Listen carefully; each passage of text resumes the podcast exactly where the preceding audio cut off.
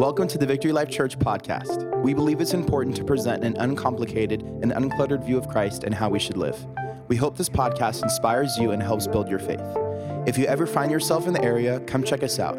For more information on services and events, visit us at vlcministries.com and follow us on Facebook and Instagram at VLC Plantation.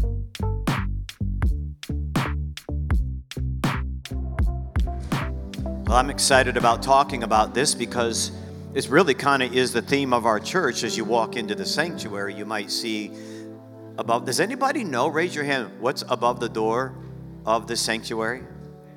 Uh, living God's way. Now, everywhere you go, everything you do, every day of your lives, that is the other side of worship that you're familiar with. And we're going to be explaining that in the coming weeks and even beginning today. Now, I just want to say a couple things about the book. I know this is a sort of preaching format rather than a teaching format because you can go to a class and we can really unravel the the history of the church and the history of the Old Testament. But there's a couple things I want to remind you as we enter into this subject of the other side of worship. This is the last book in the Old Testament. How many know it's the last book in the Old Testament? What's the name of the book?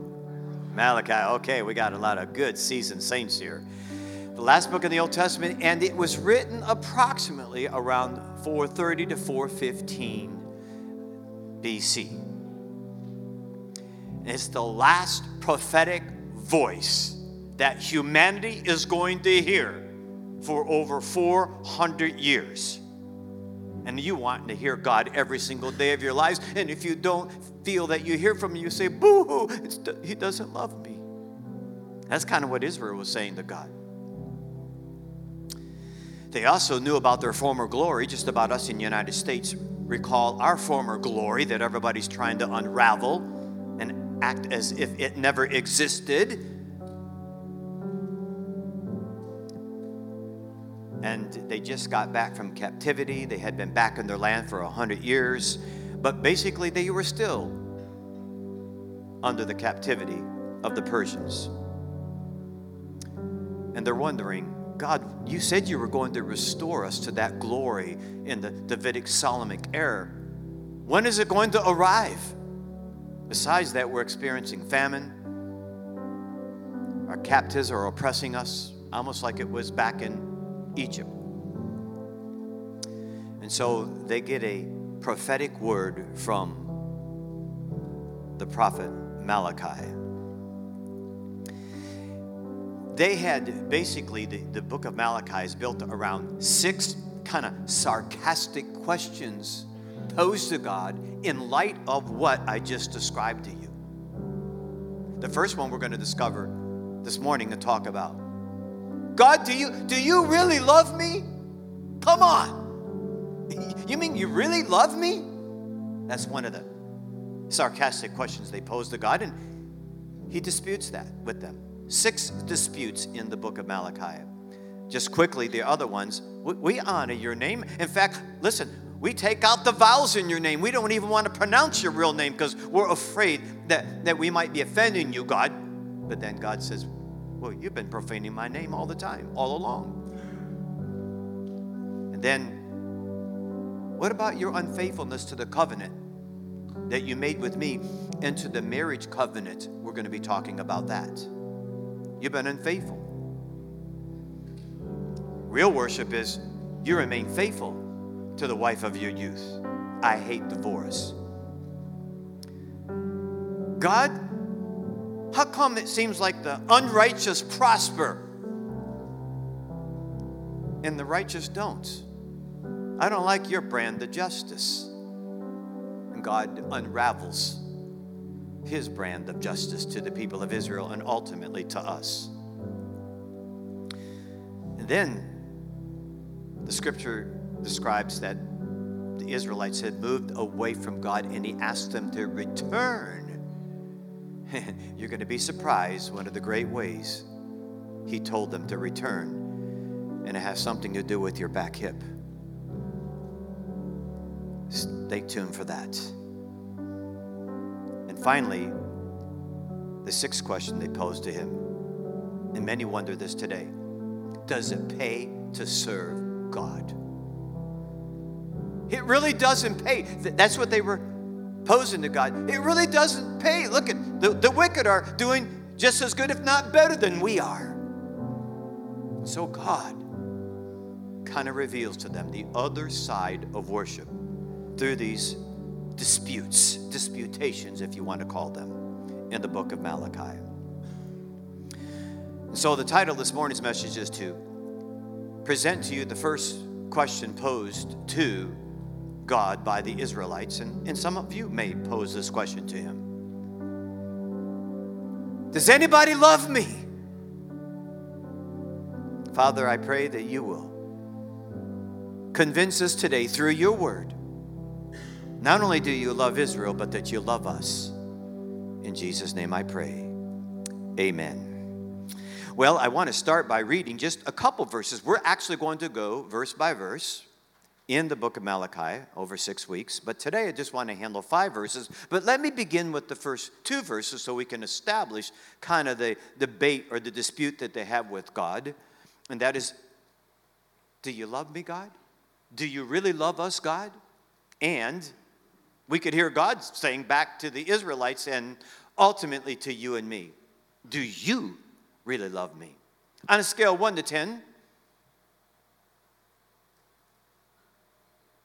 How much do you feel that God really loves you? And on a scale 1 to 10, how much do you really love God?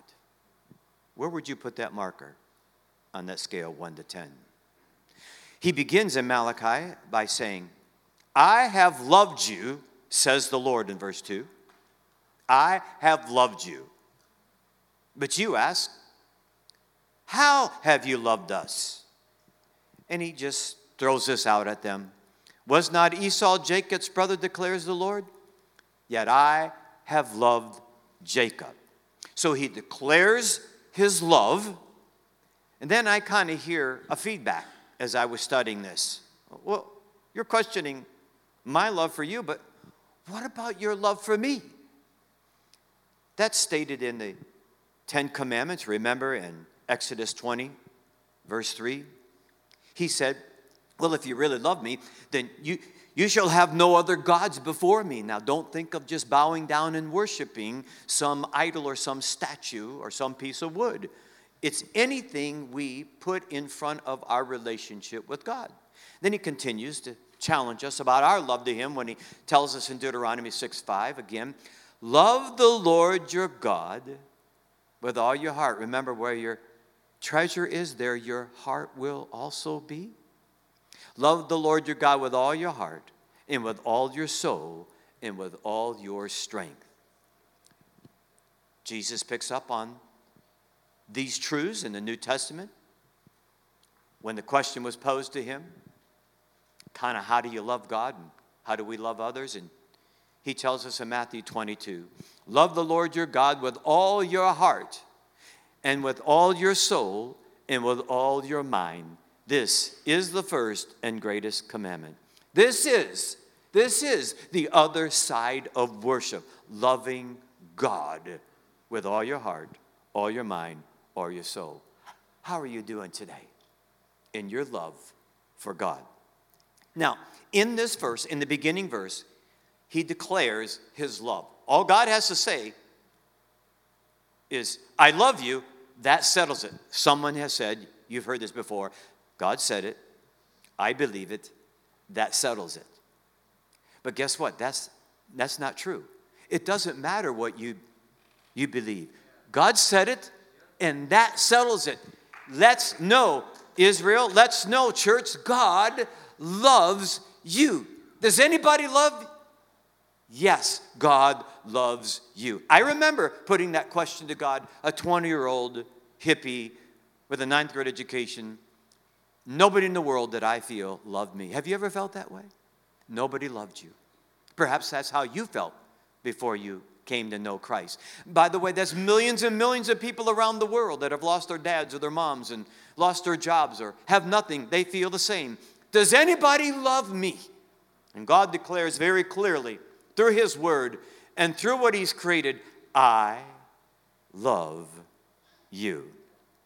So, he states this in First John. First, God is love. So we have to establish that.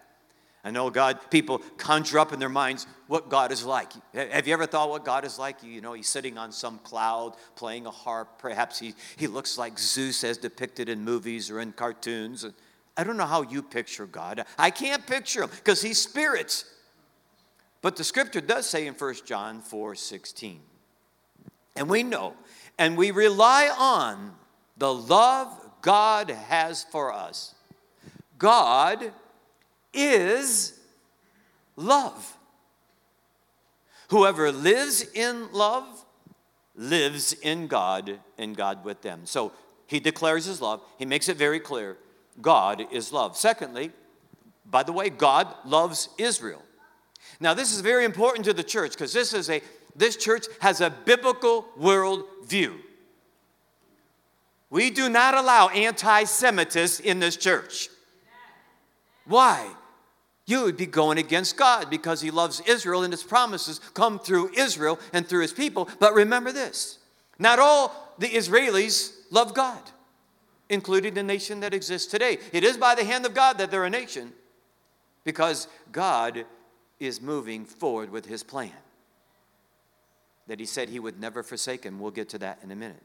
But as you need to know, I need to know, those looking online need to know, God loves the people of Israel. So do not lift your hand to vote against the people of Israel. Here's what he said in Jeremiah 31 3. The Lord appeared to us in the past, saying, I have loved you with an everlasting love. We'll talk about that in a minute. I have drawn you with unfailing kindness. The Lord is God.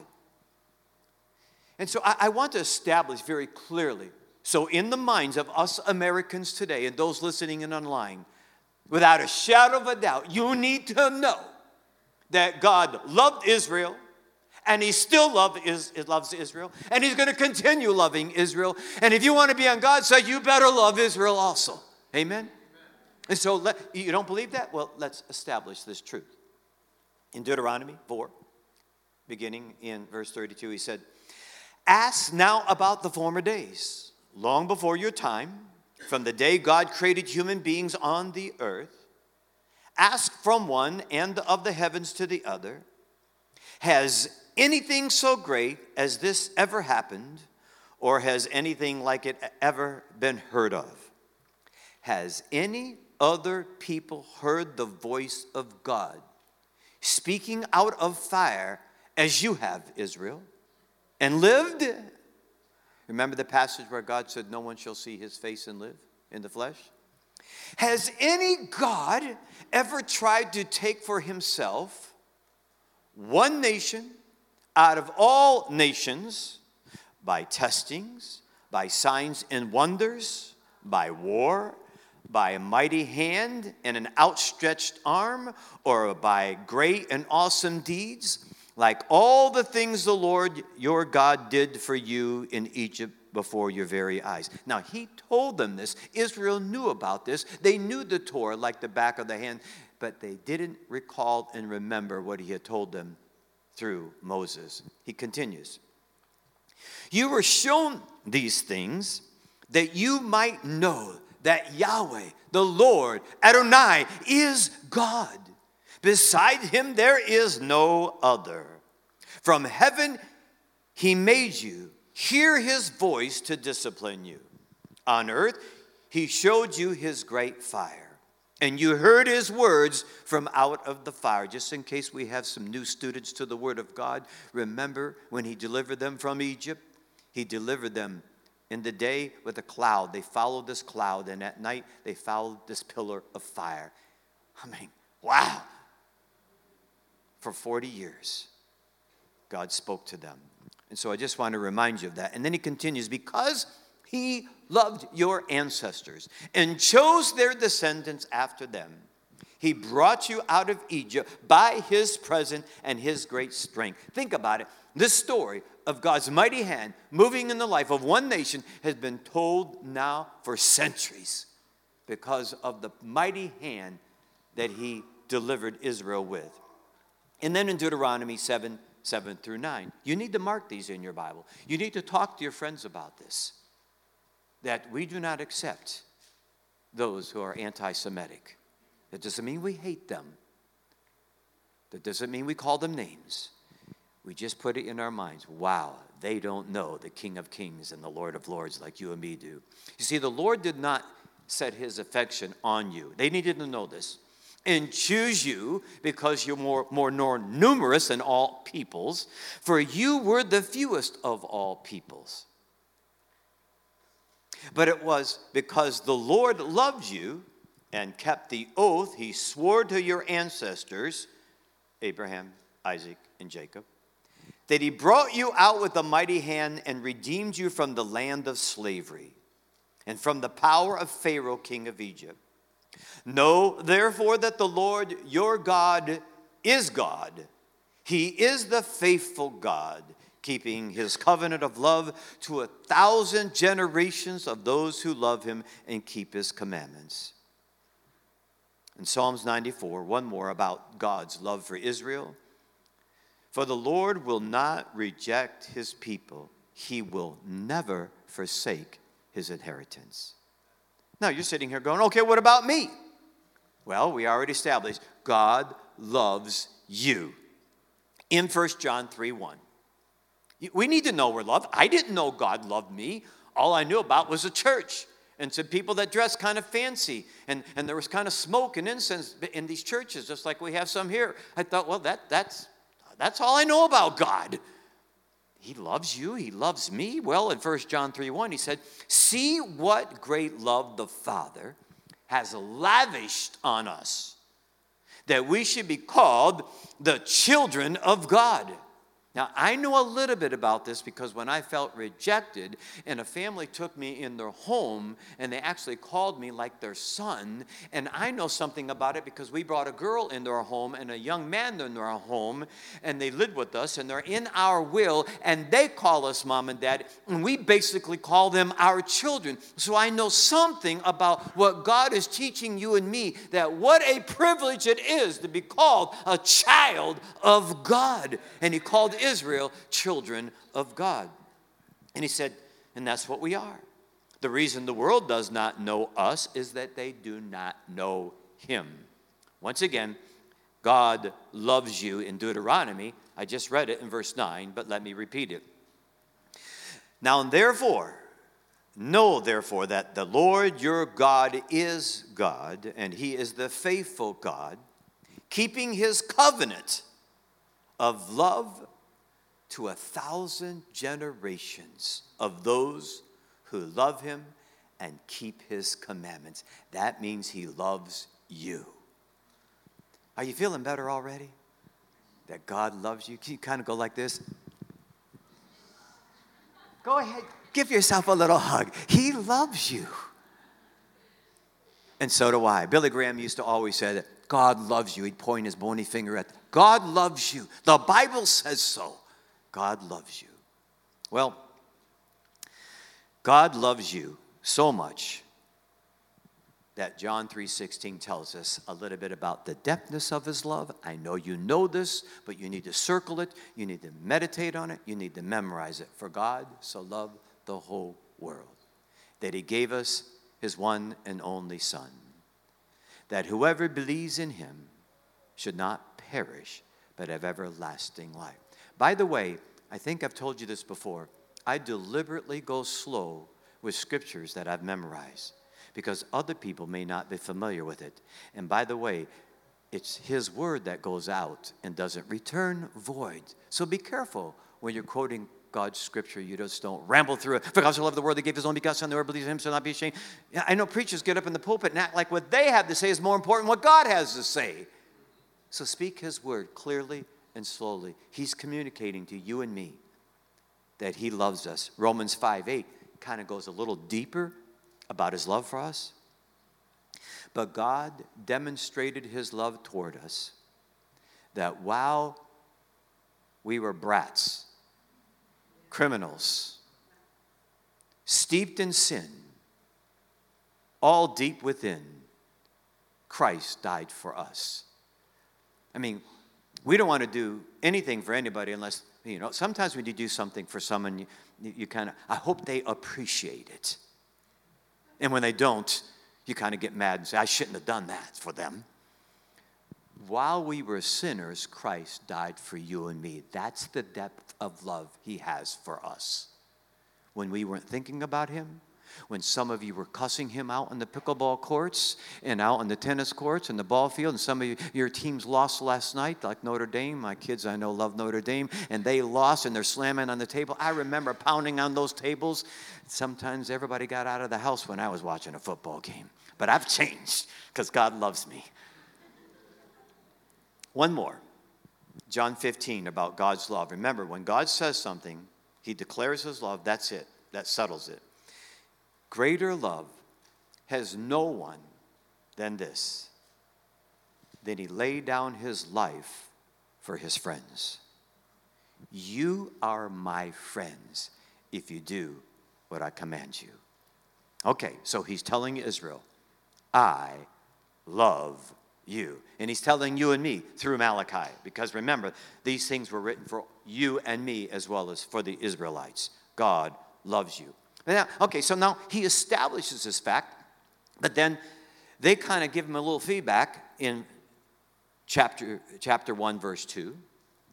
But you ask, How have you loved us? I mean, think about their whole history and they're wondering. Some of you kids wonder whether mom and dad uh, love you. Look at what they've done. You got food in your belly, you got a place to lay your head, you got a cell phone? Wait, you're going to get one pretty soon, either by them or the government. You don't have a car? Wait long enough, they may decide to give you a car too. Want to go to school? Just go to school. They'll pay off that debt. Just pretend it's going to happen.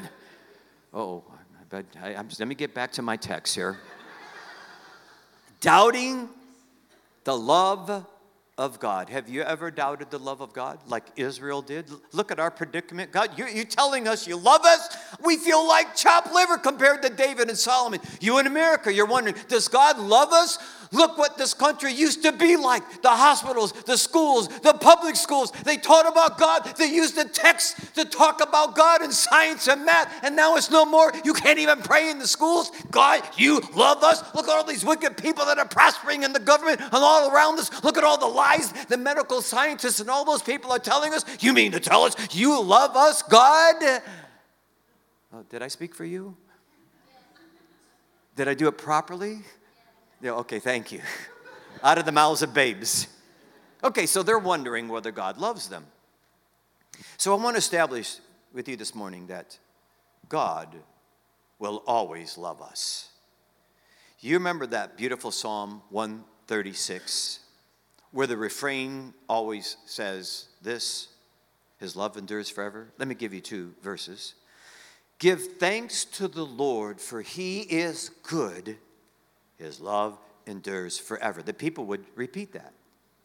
Give thanks to the God of gods. His love endures forever. 13 times in the 26 verses, the psalmist declares, God will love you forever. He will always love you. Hebrews reminds us of this love. Hebrews 13, of this continual love, when you're doubting God's love, keep your lives free from the love of money. Perhaps maybe that's why you've fallen out of love with God in your pursuit of money. And, and be content with what you have. That doesn't mean you can't buy anything. Because God has said, Never will I leave you. Never will I forsake you. Not his children, he won't. If you're his child, he won't. We established that with the study of King David, and all he did, we're reminded he had a heart after God. And God himself said, Here's a man after my, a man after my own heart.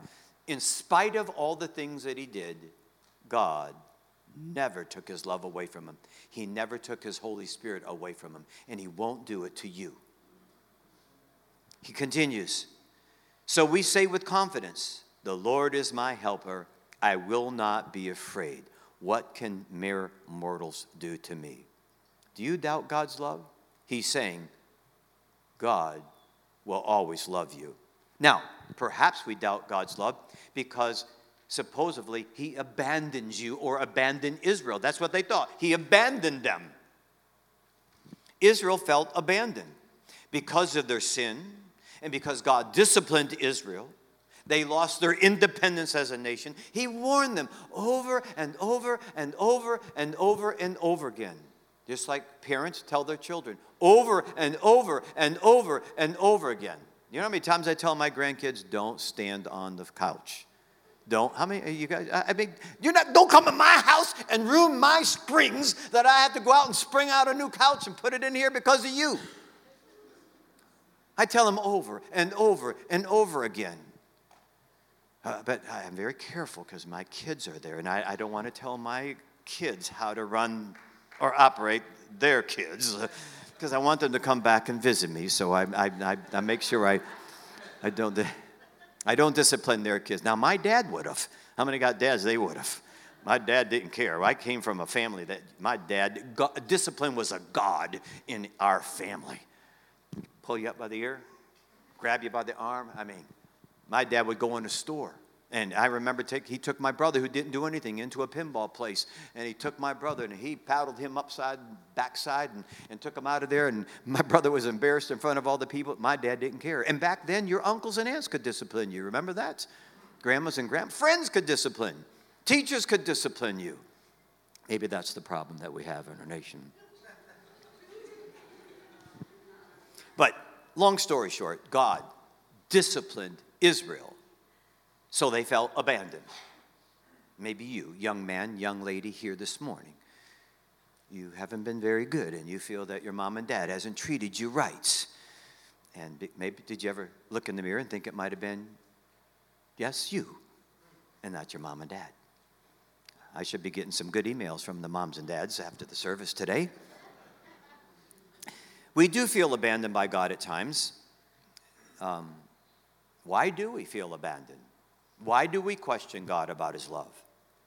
I think we question God's love when we get our eyes off of him and we look at our present circumstance. Case in point. Do you remember when God decided to test Job? Aren't we glad God tested Job? Because now we have, uh, you know, Monday night quarterbacking. It's easy now to look into the book of Job and understand what God was up to. He took everything away from Job. He was a very wealthy man. And then on top of that, he allowed him to contract some illnesses and diseases. So his wife was observing on the sidelines all that happened. She finally had enough. She looked at him. Quit looking like a man of integrity. Why don't you just curse God and die? That's how Israel felt, and perhaps that's how you feel at times. You, you say, You love me, God? Why am I in this circumstance? Why am I in this predicament? Israel was because of their sin. The first thing to check is make sure that your life lines up with God so that the predicament that you're in might be removed if you confess your sin. But other times you're in predicaments just because of the world that we live in. But we feel abandoned at times, like Israel did. They feel they lost the favor of God. Well, they did lose the favor of God. But Jesus told you and me ahead of time that we should expect. Come on, believer. He loves you. He told you that. He demonstrated that. But you must understand, He said, if they persecuted me, they're going to persecute you. So don't think God's abandoned you when you are persecuted for righteous sake. So I think many people doubt God's love because they feel he's abandoned them in the present circumstances that they're in. Well, if you look at Job, it wasn't his fault. God had not abandoned him, and neither will he abandon you. I will never leave you, I will never forsake you. Yea, though you walk through the valley of the shadow of death, I'm there with you. How about you doubt God's love because He didn't answer your prayer, just like you wanted Him to answer your prayer. He does answer prayers. Case in point, what about Mary and Martha? Remember when their brother Lazarus was sick? Jesus loved Lazarus. He loved Mary and Martha. He was out of town, and they sent word to him Come back in town. Would you heal the one you love, Lazarus? Jesus doesn't shows up. Doesn't show up, and, the, and, and Lazarus dies. What have Mary and Martha concluded? Well, they give us an indication when Jesus showed up. Jesus, we know you could have healed them. How come you weren't here? You felt like that at times, right? God, do you really love me? You, you didn't answer my prayer, or you didn't answer it when I wanted you to answer the prayer, or you didn't answer the prayer like I wanted you to answer my prayer. And so sometimes we conclude God does not love us. We doubt God's love. I mean, can you? I know a couple times in 40 years we've been married. My wife might have asked me. I don't know if she's asked me. I might ask her. Do you do you love me, honey? Have you ever said that to your to your spouse? Do you love me? And you reassure your kids all the time you love them, whether they're home or whether they're at school or whether they've moved away. I know I called my daughter up late last night about 11:15 because I know that JW loves Notre Dame and I know the grandkids love Notre Dame because their daddy loves Notre Dame. And all of a sudden Ohio was whipping their tail ends. And so I called them up just to show a little bit of love. You know, I'm not, I like Notre Dame, but I'm not a Notre Dame. But did you see them Hurricanes? Oh, excuse me, I can make it. Woo! They put a whooping on that team. Bethune? What, what the, where, who, where did they come from? I didn't even know the name of that team. I didn't know where they came from. I thought they were aliens from another planet the way they were playing. I didn't even know if they knew how to play the game of football at all the way they were playing last night. But back to doubting God's love because He doesn't answer your prayer and your team doesn't win. And then you wonder if God loves you. Oh, you've been there. I've been there. Well, real, real worship is loving God through the ups and downs of this life, through the trials and tribulations of this life, through our successes and failures, and through sickness and health. That was a commitment I made to my wife 40 years ago, and she made to me. Through sickness and in health. We've had some ups and downs. I act like it's always been hunky dory. My wife says, You always act like everything's hunky dory. I see a glass half full, and some people see a glass half empty. How many half empty folks here see a glass half empty? Raise your hand. How many see a glass half full? Oh, wow, got a lot of people. Okay, so you see that tension in, in families at times? And so we always wonder if we're loved or, or we're giving enough love, but God wants us to love each other and love Him through so called unanswered prayers, through these trials and tribulations through life and death. And when we don't even understand what God is up to, He wants us. Remember, I started the message off with God loves us, but He's commanded us to love Him. He could be turning that around, asking you and me, Do you love me? Real worship, the other side of worship is loving God back, not just in a song. It's not just about a song defining love. He, in this passage, in Malachi chapter 1, begins to describe to Israel his love. He clearly defines it when he tells them in verse 2 and in verse 3 I have loved you, says the Lord. But you ask, How have you loved us? Was not Esau Jacob's brother, declares the Lord? Yet I have loved Jacob, but Esau I have hated, and I have turned his hill country into a wasteland and left his inheritance to the desert jackals. First, I want to say God clearly tells Israel, I've loved you. Kind of reminds me of Jacob loving Rachel and not loving Leah. It was very clear that he loved Rachel and did not care for Leah because he was tricked into marrying her. So God is clearly telling the Israelites listen, it's on display. I have loved you, the nation of Israel, and I have hated the Edomites. Let me just explain to you, by the way, lest you misunderstand God or misinterpret what he's saying here. When he says, I have hated you, he doesn't really, really mean that. How so? Well, he explains it his love for Israel juxtaposed against his hatred for Esau. He said again, Esau I've hated. I've turned his hill country into a wasteland and left his inheritance to the desert jackals. Hate in this particular case is really a choice of one over the other. Remember, the eldest always inherited, usually, the majority of the family's material wealth as well as the blessings. But God doesn't have to work the way we humans work, and He decided to, to make an example out of Esau, and He said, I'm going to love his other brother, his the one that came second, even though they were twins. I'm going to bless Jacob just because I want to. And I explained to you just a little earlier that there was nothing special about Jacob. He wasn't better than Esau. It's just God made it an eternal decision. I am going to show the world what I can do, and I'm going to love Jacob over Esau. And compared to his love for Jacob, it looked like he hated Esau. But remember, we're talking about a nation. His destination, his, his desire and destination for the nation of Israel. We're not talking about the subject of soteriology, which is the study of salvation. He's not talking about that. There were many, many Edomites that became believers. There were many Israelites that were not believers. Let me explain. In the New Testament, it clearly, clearly tells and explains what God, Jesus is the same yesterday, today, and forever. Jesus is God. What God meant when he was telling Israel, Jacob I've loved, and Israel have hated.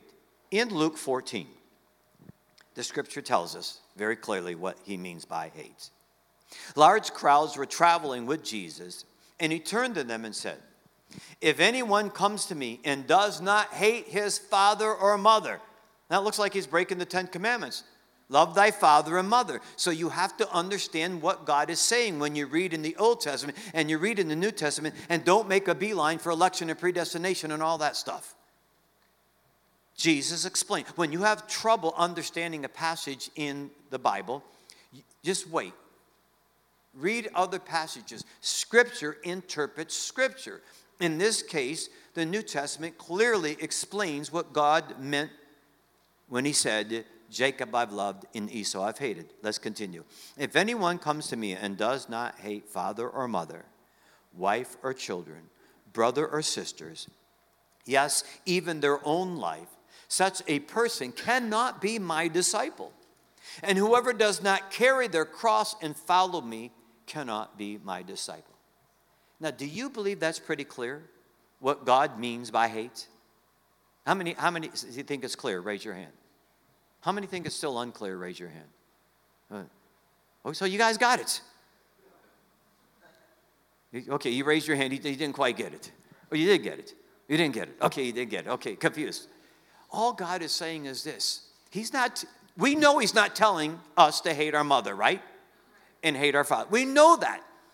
In, and some people will use the word, you must prefer me over your mother, your father, your children. I know people that wouldn't come to church because of their children, or because of their husband, or because of their wife, or they wouldn't serve God because of their mom, or because of their dad, or because of persecution. He's saying, listen, you got to hate all that you got to prefer me before all that because we know He told us to honor our mothers and father and raise up our children in the ways of the Lord. He's not telling you to hate your children, He's not telling you to hate your brothers and sisters, nor was He saying He hated Esau. He's talking about the nation. He chose Israel out of all the nations of the world to tell us about Himself and to tell us about mankind and his plan for mankind through the nation of Israel, not through Esau and the Edomites.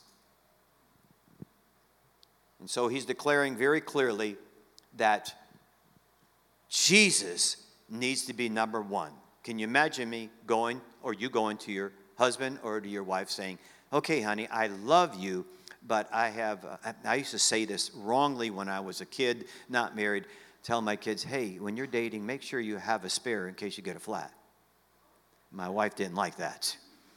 And when my kids quoted that to their girlfriends, and they didn't like that.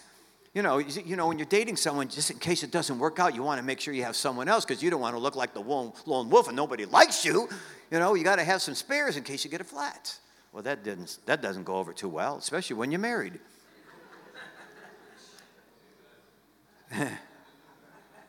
God is saying the same thing to you and me. You keep telling me you love me, but what do you spend most of your time doing? What do you spend most of your money on? He said, invest in the kingdom of God. Ask yourself, how much do I really love God? Am I preferring Him before myself? He, he's, I think it says it there, doesn't it? If anyone comes to me and does not hate his father, mother, his wife, his children, his brothers, his sisters, yea, even their own life, he must come even before your desires. How are you doing there? Are you loving him back properly? God's love for Israel is seen also juxtaposed against his re- permanent rejection of the Edomites. So Israel is looking at what God's done for them throughout her history, and then they look at Esau and the Edomites, and uh, he said this in Edom may say, Though we have been crushed, we will rebuild the ruins. But this is what the Lord Almighty says They may build, but I will demolish. They will be called the wicked land and people always under the wrath of the Lord.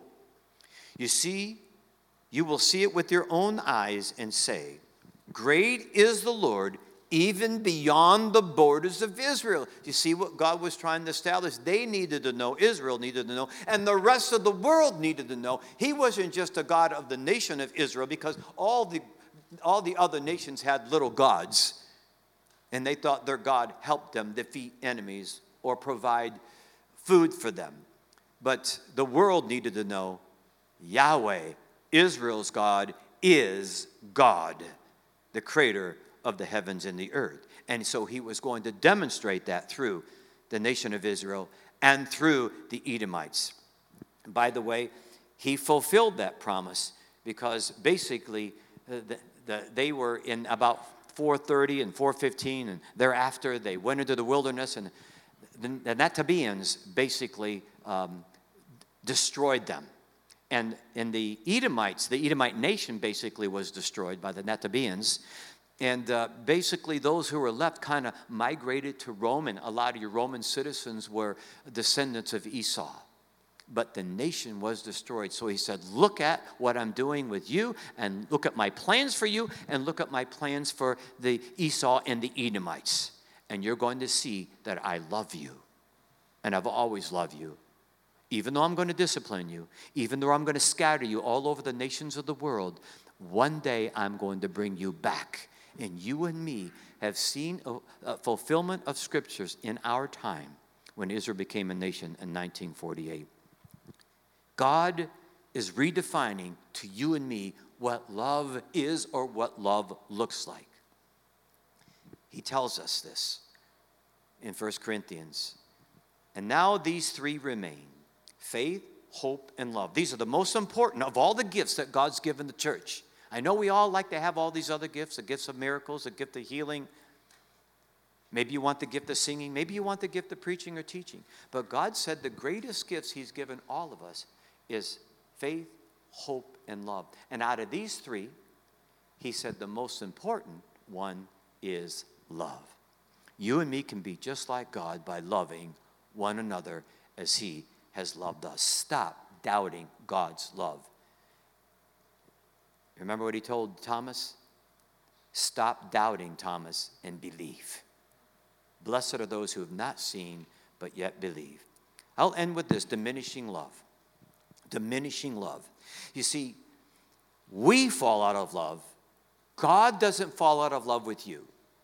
We fall out of love. Remember in Revelation?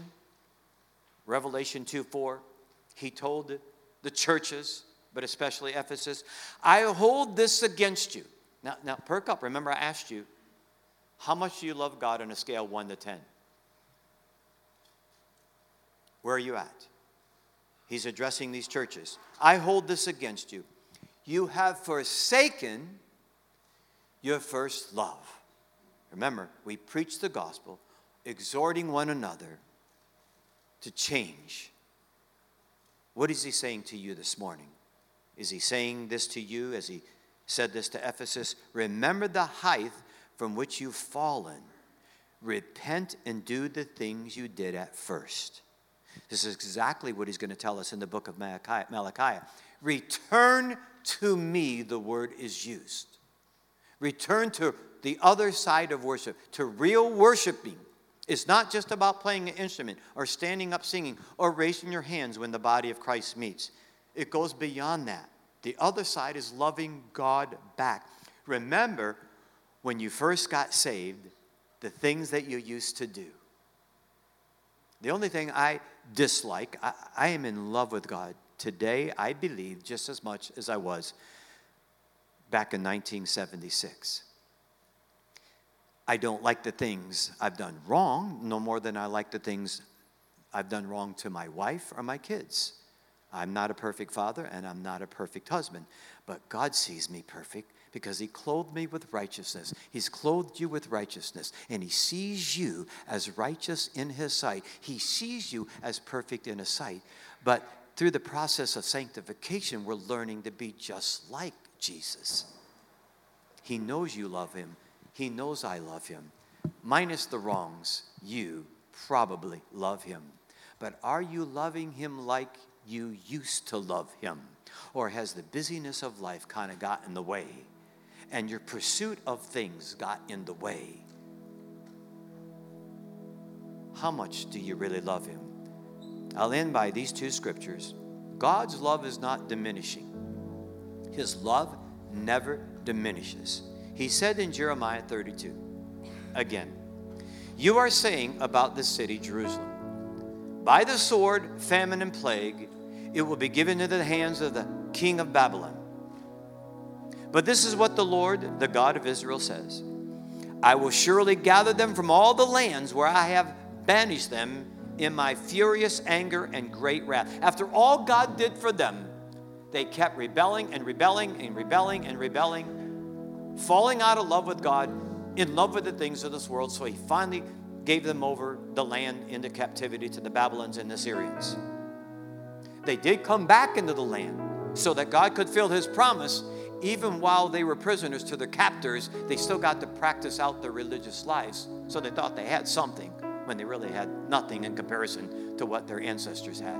But he's reminding them I will surely gather them back from all the land where I banished them in my furious anger and great wrath. I will bring them back to this place and let them live in safety. And they will be my people, and I will be their God. I will give them singleness of heart and action so that they will always fear me and that all will go well with them and for their children after them. I will make an everlasting covenant with them. I will never stop doing good to them, and I will inspire them to fear me so that they will never turn away from me. God's message to Israel is I'm never going to forsake you although for a time you're going to be disciplined. And then Deuteronomy 7 9, the last passage. He's telling Israel and he's telling you and me, He loves us. Does anybody love me? God is saying to you and me that He loves us. Know therefore that the Lord your God is God, and that He is the faithful God, keeping His covenant of love to a thousand generations. That's to you and me, of those who love Him and keep his commandments. Does anybody love you? The question is, does anybody love us? Israel was asking. You may be asking it in the circumstances you're in today. Does he really love me? I pray that the scriptures that were spoken and read, and that the Holy Spirit at work has convinced you that he loves you, but he might be asking you to do something as you stand with me at this time. Will you accept God's love this morning? And obey the first commandment. He's already told you, declared to you, He loves you. Will you love God back as He commanded us to? And then show God real worship by loving Him during the week with all your heart, all your mind, and all your strength. Loving Him even when we don't understand what's happening in this country or what's happening in your life or what's happening in your family because of the trials and tribulations in your life. I am making a covenant with my mouth and my mind. I'm going to love you back, God. In fact, I'm returning to you. He's asked us to return to Him. Will you return to Him and leave your other lovers? Let's pray. Father, things can get in the way, like in our marriages or even in friendships. Father, I've always said to myself and the friends, I have to be intentional at loving people and loving my friends and loving my family. Lord, we need encouragement at times in the times that we live.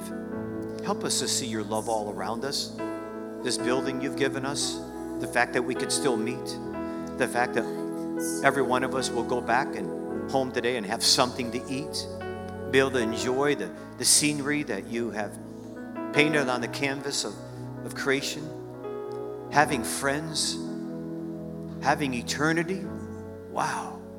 Help us open our eyes. Help us to quit asking for you to love us back when you've already declared you love us. God, this church would like to do a good job, perhaps a better job at loving you back by the way we live our lives this week including this afternoon. Help us to pray for people, call people, and encourage people. Thank you for the encouragement you've given us today. In Jesus' name we pray. Amen. Of course, we have a time of worship as we sing, but we can also worship God as we pray. We don't pray because you have something bad wrong with you. We pray because part of meeting together is praying.